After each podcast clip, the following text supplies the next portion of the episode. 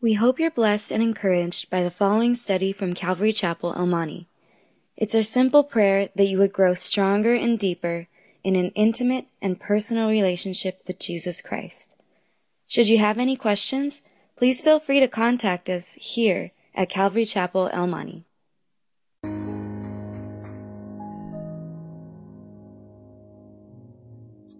Let's pray. Lord, I just thank you so much for allowing us to be here today, Lord. I thank you for that song, Lord, that, Father, I pray it would be true, Lord, that we would have arms high, extended, reaching for you, hearts surrendered, Lord, today adoring you, Lord, acknowledging the cross and the great resurrection, the passion and the power, the love and the life that, God, you give to us, your people, Lord. I pray today, Lord God, that everyone here would acknowledge that this is not a work of man, but Lord, that what you've done is a supernatural work. The same God who spoke the universe into existence by the power of his word, that you're here, that you died, that you rose again, that you set us free, that God, everyone here would know that that God, you love us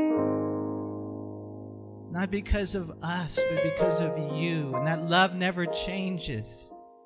And so I pray, Lord God, that we would just come to you. Bless this time. We pray in Jesus' name. Amen. Amen. You guys can say hi to those who are around you. what a joy it is to see you uh, today. Uh, Richard mentioned, and I just want to just make sure that you guys, just in case there's something, how many of you here are addicted to your phones? Out of curiosity. Just in case you feel the urge to send a text message right now, uh, you can. Uh, you can text the word connect to 313131. And uh, if you haven't already done that, and what we'll do is we'll hook you up and we'll send you uh, just one or two texts a week at the most, and uh, kind of keep you up to speed as far as what's going on at Calvary Chapel El Monte. And so, you know, if for some reason you're like, I don't want to do this anymore, don't worry. Uh, you know, you have a way out.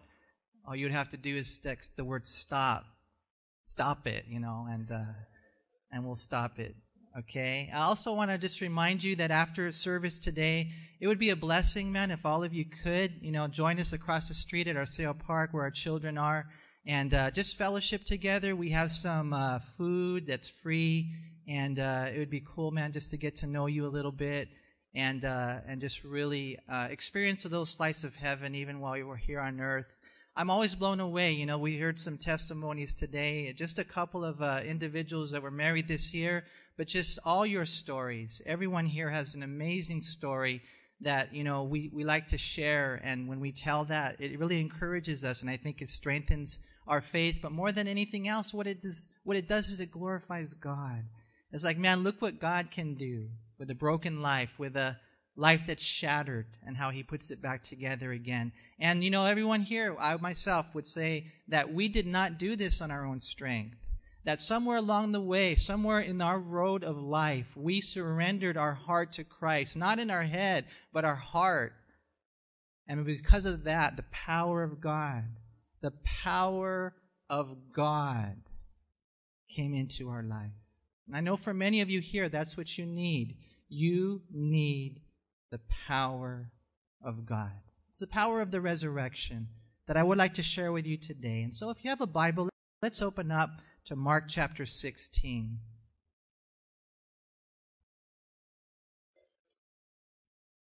One day we're going to die. All of us here.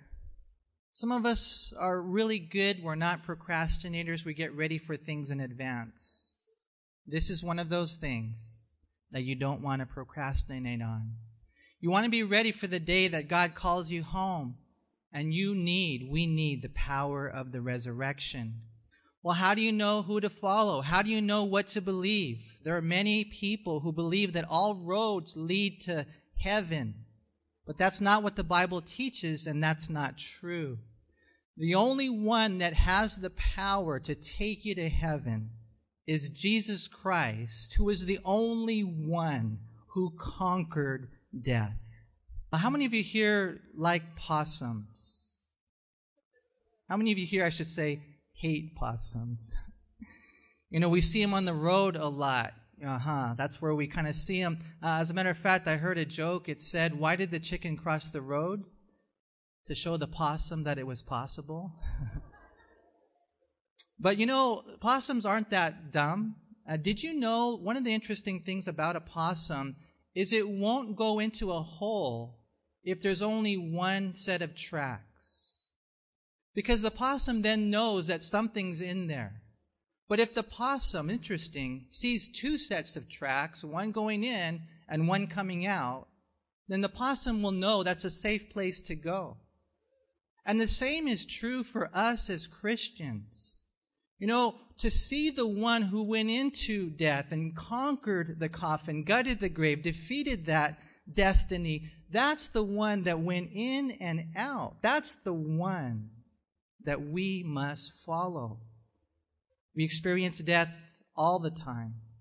And that's why it's important to understand today's study that Jesus Christ wants to offer us the same power of the resurrection. You know, it was close to 17 years ago. I still remember the day I met a man named Willie. There was something special about him, the way he carried himself, the way he cared for others. He liked baseball, especially the New York Yankees. And that was the only thing I didn't like about him. But, you know, this man loved the Lord. He loved his wife. He loved life. He loved God's word. And for whatever reason, I'm not sure why, but he loved me. He loved my family, and he showed it. I remember Willie, he called me his son. And I remember every time he would see my son, he would, he would give him a dollar. He was a Cuban man, and uh, he was actually a man who acknowledged his heritage, and he was also a humble man. In his retirement, he would come into the church, and he would clean the toilets, and he would mop the floors, and he would vacuum the carpets, and he would empty the trash, and he would wipe down the counters, and then we would sit together, and we would talk together. He's a good man. I didn't know it when I met him, but from day one, he had cancer. And then, little by little, he started to deteriorate. And I saw him.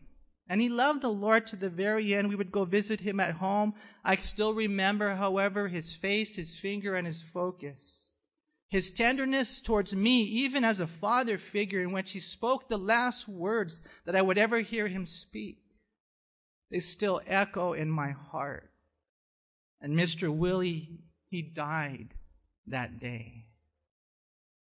And so, question Is it over? Is that the end? Are we done? Is that it? And I think that today's study, today's contemplation, today's reflection tells us absolutely not. Today is the very day that we're reminded of the way that our Lord and Savior has defeated death Today is the day we're reminded of Jesus' words in John chapter 11, verse 25, where Jesus said, I am the resurrection and the life, and he who believes in me, though he may die, he shall live. Mr. Willie believed in Jesus, and he lives. And because I believe in Jesus, I live. And so, it's not over. You see, this is what it's all about.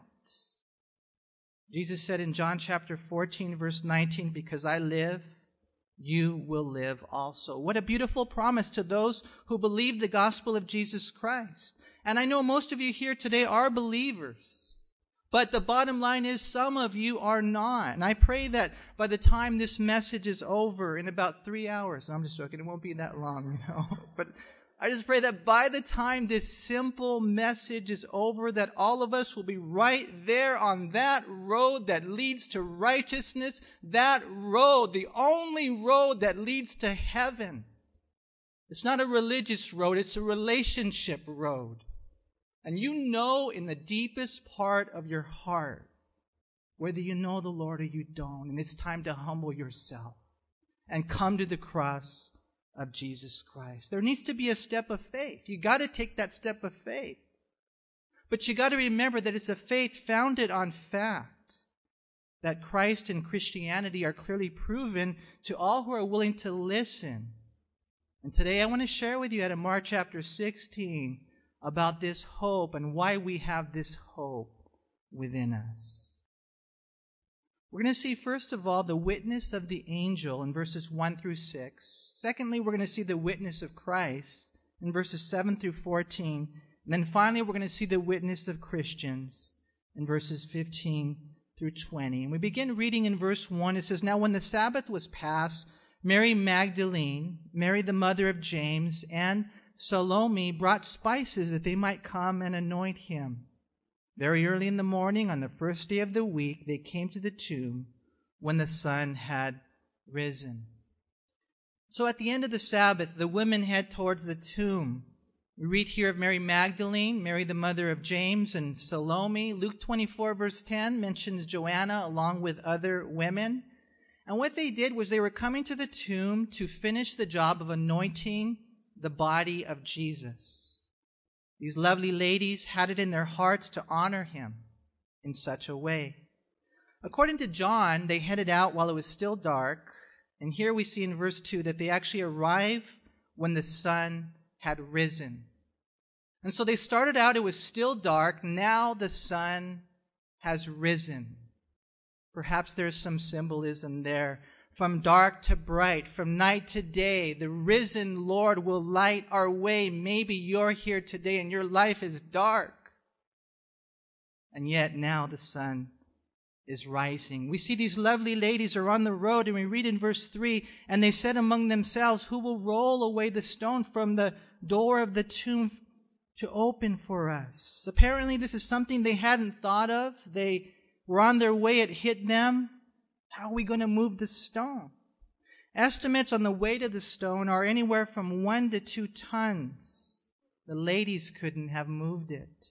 And just as a quick side note here, for those people out there who claim that Jesus never died and rose from the dead, that you know, he went through what he went through, just kind of swooned after it all was over, woke up and escaped from the tomb and rolled the stone away himself. Let me just say to you out there, there is no way after the bloody beating and the severity of Jesus' scourging, the crown of thorns, the cross that he carried, there is no way he could have moved a two ton stone away. No, Jesus died.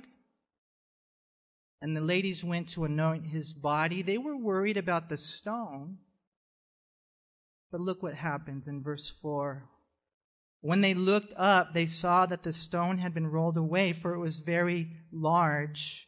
And entering the tomb, they saw a young man clothed in a long white robe sitting on the right side, and they were alarmed.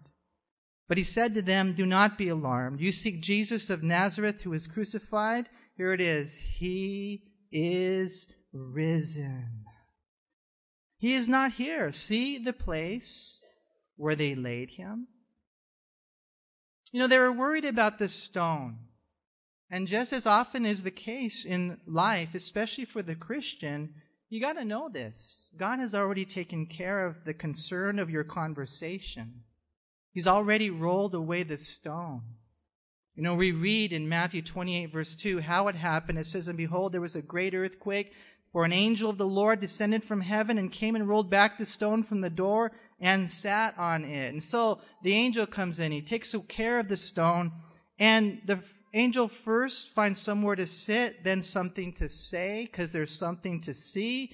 And he says to the ladies, Do not be afraid. You seek Jesus of Nazareth who was crucified, the one who died. Listen, he's not inside. Come and see the place where he was placed. He's not there. He's not here. He has risen from the dead. And this is the witness of the angel. This begins the whole process of proving that Jesus Christ is who he said he was. This begins the whole process of Jesus Christ eh, actually doing what he said he did, that Jesus is the Savior of the world, that Jesus will wash away your sins, that Jesus does love you, that Jesus does have power, that Jesus really did deliver the truth of the scriptures to us. This begins the whole process of proving all those things. And once these lovely ladies come and see, They were then commanded to, to go and tell. We read in verse 7 it says, But go and tell his disciples and Peter that he is going before you into Galilee, and there you will see him as he said to you. And so they went out quickly and fled from the tomb, for they trembled and were amazed, and they said nothing to anyone, for they were afraid. The angels tell the ladies, but all they saw was an empty tomb. You know, I don't want to offend anybody here, but sometimes, you know, you, you, you hear people and they say, well, I went to Israel and I saw an empty tomb. But in all reality, that's not enough evidence. I mean, that was the witness of the angel, and yes, it's a witness, and it begins there. And and and yet, when we're when we're a jury and we're making you know a decision, there's got to be a little bit more tangible, empirical evidence. So the witness of the angel leads to the witness of Christ.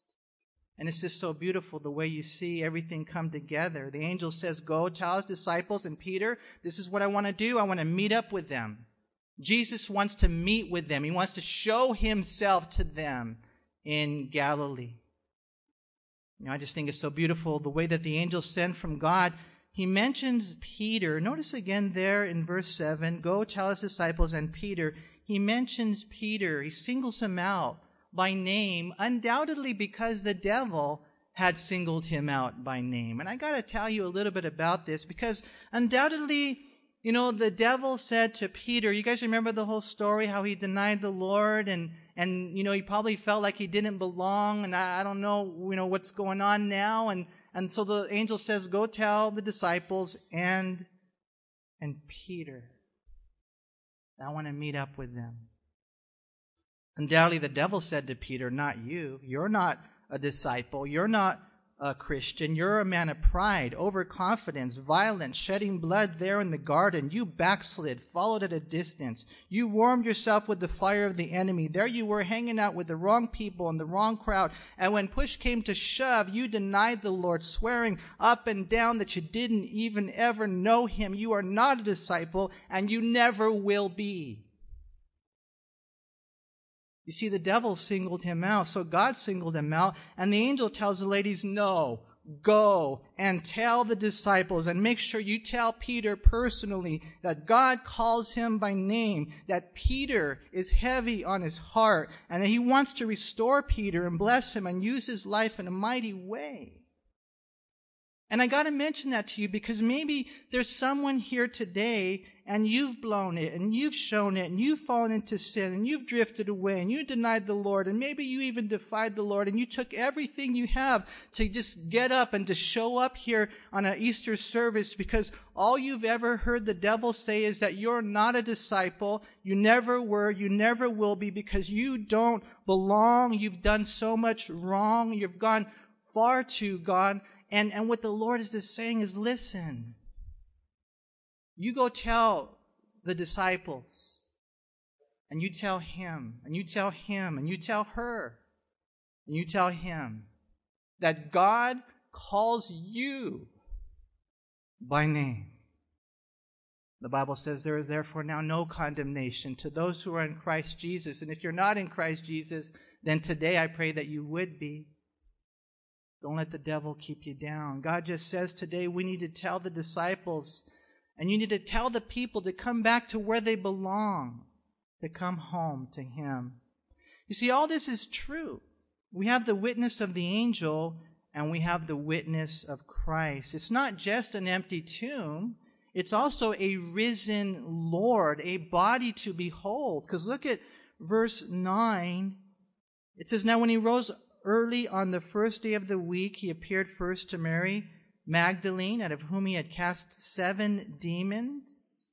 She went and told those who had been with him as they mourned and wept. And when they heard that he was alive and had been seen by her, they did not believe. And after that, he appeared in another form to two of them as they walked and went into the country. And they went and told it to the rest, but they did not believe them either. Later, he appeared to the eleven as they sat at the table, and he rebuked their unbelief and hardness of heart because they did not believe those who had seen him after he had risen. There are hundreds of people here today who have experienced the almighty power of God in their life. And the way that they did that, and the way that that key turned to open up a dimension of a new door in their life, is they took a step of faith founded on fact. That Jesus is indeed alive. We have the witness of the angels, and then we have the witness of Christ. Notice here in verse 12, in verse 9, in verse 14, he appeared, he appeared, he appeared. And we see that in our text. We see that Mary Magdalene saw him first. And we read the details. If you get a chance to read John chapter 20, how she, after you know they went to the tomb, she came back by herself and wept and wondered what had they done with the body of Jesus. The witness of the angel and the empty tomb wasn't enough for her. She needed the witness of Christ. You know, my son was, you know, my son, he's he's kind of a smart guy and he's smarter than me. There's he's not here. Don't tell him I told you that, you know, but he's oh dad, I don't get it. Why did Mary go back? You know, and I had to, you know, kind of research it. And, and basically, the answer that we came up with is because the witness of the angel wasn't enough for her. She wanted more. And I think that's understandable. I'm not saying that you have to see Jesus. I'm just saying that somebody had to see him. Right? And so there's Mary. She's weeping. She's wondering. I don't know. This angel says that he's risen, but I'm, I'm wondering what really went down. And in John chapter 10, 20, she goes back, and it was then that Jesus showed himself to her. Now, maybe you've heard of Mary Magdalene, and maybe you've heard even the ridiculous rumors that are out there. You know, it's just crazy that people of this world have their minds in the gutter, and they say that Jesus and Mary were a couple, romantically involved. Why does it have to be that way? why can't they simply understand that the reason she cares so much for Christ, the reason that she loves him so much is because of what Jesus did for her? We read in our text here that Jesus cast out seven demons from her life. There she was at one time lost and without hope. Maybe some of you here are experiencing the same demonic battles, maybe even oppressed or possessed by the demons. And you know, you're not in control, they're in control. And the only one who can set you free is Jesus Christ. Mary was terribly tormented, stressed, depressed, but Jesus Christ set her free. This then brought her to a place of absolute gratitude so that she came back to the tomb weeping and wondering. And so she was the first one to see the risen Lord. After here, Mark mentions a couple of guys going in the wrong direction. And you can read their story in Luke chapter 24, verses 13 through 25.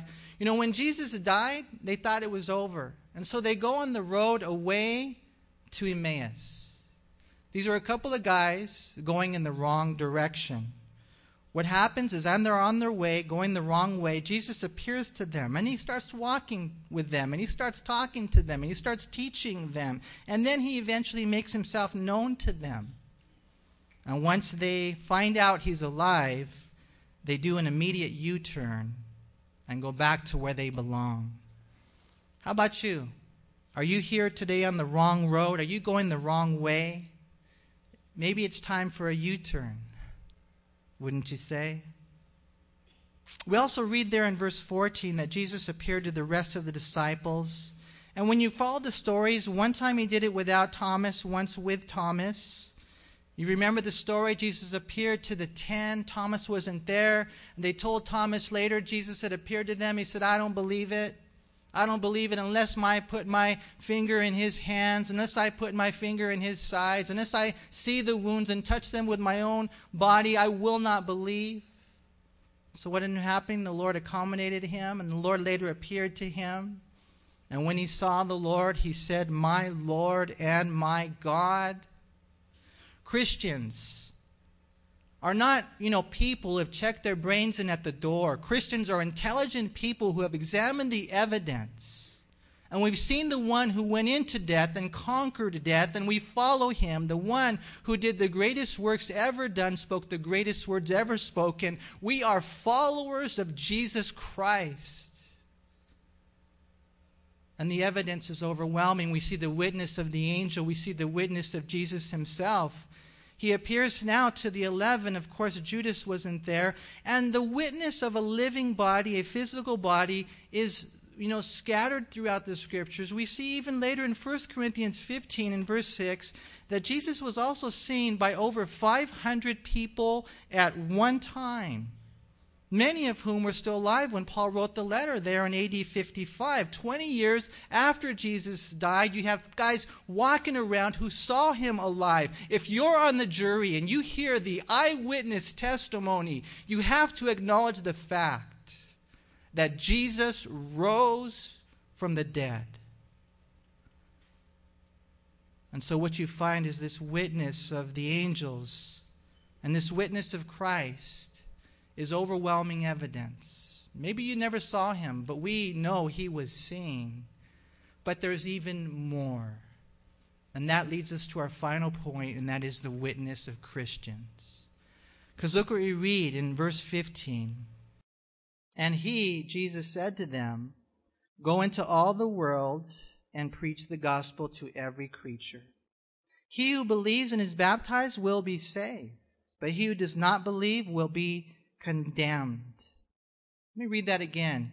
He who believes and is baptized will be saved, but listen, he who does not believe will be condemned. And these signs will follow those who believe in my name. They will cast out demons. They will speak with new tongues. They will take up serpents. And if they drink anything deadly, it will by no means hurt them. They will lay hands on the sick and they will recover. So then after the Lord had spoken to them, he was received up into heaven and sat down at the right hand of God. And they went out and preached everywhere, the Lord working with them and confirming the word through the accompanying signs. Amen. You know, one day we're going to stand before God and we're going to give an account. And like Pilate, we can't wash our hands and think for a split second that there wasn't enough evidence to make an intelligent decision. The evidence is overwhelming the witness of the angel, the witness of Christ, and the witness of Christians. There is power in the gospel of Jesus Christ. And there is a message that reaches the hearts of men that unless they suppress that message, they cannot deny the power of the Lord. And then when that message gets a hold of an individual and it changes their life, there's another message there that they cannot suppress. You know, the witness of the angel was an empty tomb, an amazing claim. He said Jesus was alive. The witness of Christ was a risen body, physically, powerfully, completely alive. But there's one more witness that when you put it all together, it seals the case for Christ.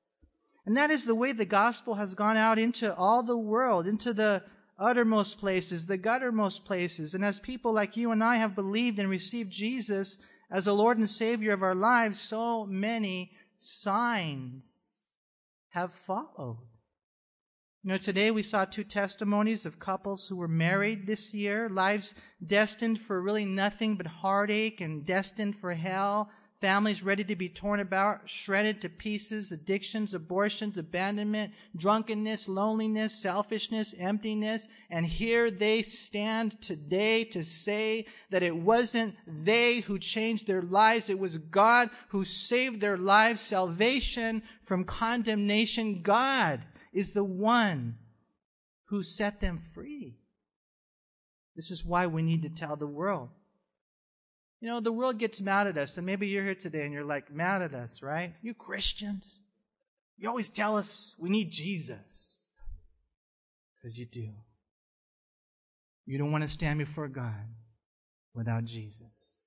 You need Jesus. We tell you about Jesus. You need to be saved. You need to turn from your sins. Those are things that will only destroy you and your family. You need to trust in Christ. And I can show you people here, and it's interesting how we read about these signs. Look at verse 17 signs will follow those who believe in my name. They will cast out demons. They will speak with tongues. They will take up serpents. And if they drink anything deadly, it will by no means hurt them. They will handle they lay hands on the sick, they will recover. If you look down in verse 20, it says, And they went out, preached everywhere, the Lord working with them and confirming the word through the accompanying signs. And there are signs to see. If only you would open your heart and listen to the Lord. See? And I can tell you stories. I can show you people here who at one time demon possessed. I know people who were oppressed. You can go with us to Cambodia and you can speak to people which demons have been cast out of them. I can show you people here who speak in tongues, saturated throughout the congregation. I can easily point to people who have been supernaturally spared from certain death. I can give you names and addresses of people who have been miraculously healed from things like cancer and surgeries fevers, the big things, the little things, and many other miracles, signs where, you know, after we prayed, the barren conceived, the spouse returned, the addict recovered, the marriage was mended. And so the church is preaching the word and the Lord is working with us, confirming the word through the accompanying signs. You know, right there he talks about them picking up, you know, snakes. Okay, don't try that. I, would tell you, don't try that. They won't hurt you. I mean, we do read about it in the book of Acts, chapter 28 you know, in which uh, Paul was bitten by a snake. He just shook it off, no problem. You know, some people get weird and they'll go say, "Oh yeah, I'm real." You know, don't don't do that. Don't don't test God, but trust God. That's all he's saying. And when we go out into the highways and byways and valleys and alleys, that's what the Lord wants us to do. We will see lives changed. You know, it's interesting when you read the scriptures, and when Jesus was there and they anointed his feet, it says he went to the house of Simon the leper. Simon wasn't a leper anymore. The Lord had healed him, but he still remembered where he came from. And it's important for us to remember where we came from and who we were apart from Christ. That way we can worship God for what he's done. You know, it's interesting. Notice in verse 19, it says, So then, after the Lord had spoken to them, he was received up into heaven and he sat down at the right hand of God. You know, the Lord ascended into heaven, and there he is seated at the right hand of the Father, something significantly spoken of in the book of Hebrews. Because in the book of Hebrews, it points out to the fact that priests never sat down, that they were always working because there were always sins to deal with and there were always sacrifices to be made. But when Jesus by himself had purged us of our sins, the Bible says he sat down because he finished the work. It's important for us to understand this place. And it's important for us at this juncture in history. And we're talking about a history for a nation. And we're talking about a history for your family and your life and at the crossroads that we are as a country. And we see the things that are going on in the Supreme Court today and all around the world on how they are taking out their wicked eraser and trying to erase God from our existence and His authority in our lives. And yet, it is He who made us. It is He who established this country. And yet, we have drifted and we think that through politics, that we can mend this country? No, there is a greater remedy required, and that is repentance. We need to come back to Christ, and it begins with you and me humbling ourselves. As the devil has attacked our family, he's attacked our faith. And these are the fabrics of society fathers, mothers, children, leaders, movers, shakers, people here today. If you are not completely committed to Jesus Christ, then you will be swept away. It's important for us to understand the power that's required here. And that's why it's an opportunity for us. Any of you here have OCD? No, I'm just joking. I don't want to ask you guys that. OCD. Have you guys heard of that? Obsessive compulsive disorder. It's a puzzling, well known mental disorder, and I think you guys probably heard of it. Most people are familiar with it. The symptoms, like they're always washing their hands or they're always checking the stove. Do you do that? You know, it bewilders and fascinates us because the beliefs and behaviors of its sufferers don't seem to make sense, but nonetheless, it has a, a powerful grip on them. As its name implies, the condition manifests in repetitive, unpleasant thoughts that one cannot stop and compulsive behavior, washing, cutting. It's a crazy place. Those thoughts are meant to halt or subdue other thoughts, and then the cycle then repeats itself. Now, a while back, a book came out, and it claimed that Christianity can cure OCD. The book even uses a couple of Christians as examples. It's been thought of that Martin Luther and John Bunyan actually had OCD. The author proves how both struggled and overcame it through deepening trust in God. His argument includes what he calls cognitive treatment, and what it is is a responsibility transfer. The OCD sufferer is encouraged to hand his responsibility for the problematic behavior to another person. So, for example, a sufferer may allow someone else to monitor whether the oven is turned off or the door is locked, so they themselves don't have to obsess over it. And then ultimately, the goal is to transfer all responsibilities to God. What this author found is that both John Bunyan and Martin Luther did just that. In the early stages of their life, they were both aware of their sinfulness and performed frenzied actions to remedy those thoughts. Luther, for example, dragged his priest into hours long confession marathons when he felt he had confessed everything, he would then start again from the top. They both experienced profound shifts when they finally trusted God. They realized they could not themselves address their sins before a holy God, but could trust and transfer them to Christ for salvation and security which then provided true saving rest and relief, freedom and forgiveness forever. You see, this is what we need to do. We need to transfer our trust to Jesus Christ. Is then that He will set us free from all the frenzied activity that finds itself not only vain, but self destructive. How do we know that Jesus is the way, the truth, and the life? Well, we see the witness of the angel. The tomb is empty. The witness of Christ that the body is able to be held, and the witness of Christians. How God, through his gospel, has changed lives. Now, what we need to do is we make a decision to follow God. You know, the Bible says in 2 Corinthians 5:21, "For he made him who knew no sin to be sin for us, that we might become the righteousness of God in him."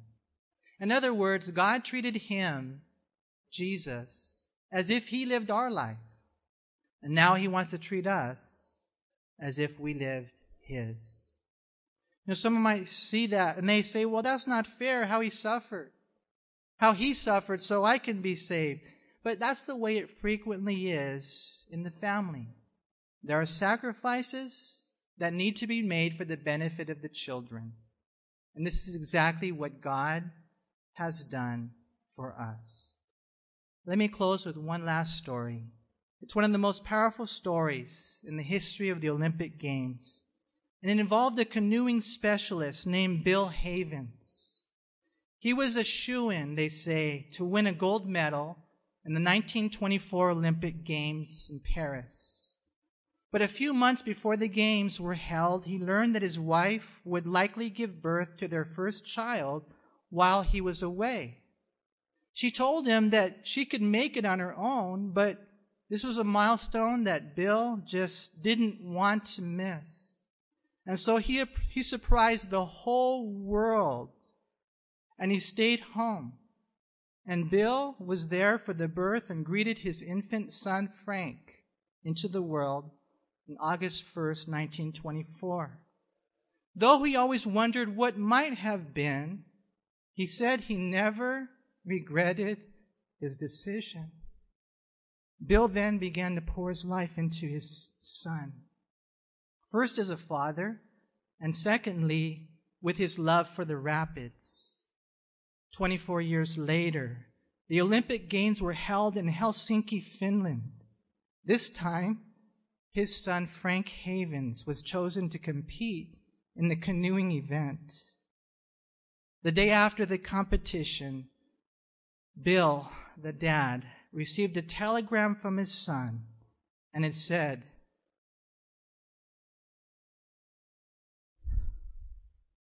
Dear Dad, thanks for waiting around for me to be born in 1924. Thank you for your sacrifice. I'm coming home with the gold. It was signed, Your loving son, Frank. Many would question Bill Havens' decision to miss his big opportunity in Paris, but he never wavered. He wanted his family to know that they came first no matter what. And that made him a hero in a little boy in the heart of his son named Frank. You see, it wasn't genetics that gave Frank Havens the gold. It was the love of his father. Willing to make the necessary sacrifices in order for his son to know that love and to one day come home with the gold. And that's exactly what God has done for us in making the ultimate sacrifice. So that, in one sense, every single person here, through the love of Jesus Christ, can go home one day with the gold. Father, we thank you so much for what you've done for us. Thank you for being that wonderful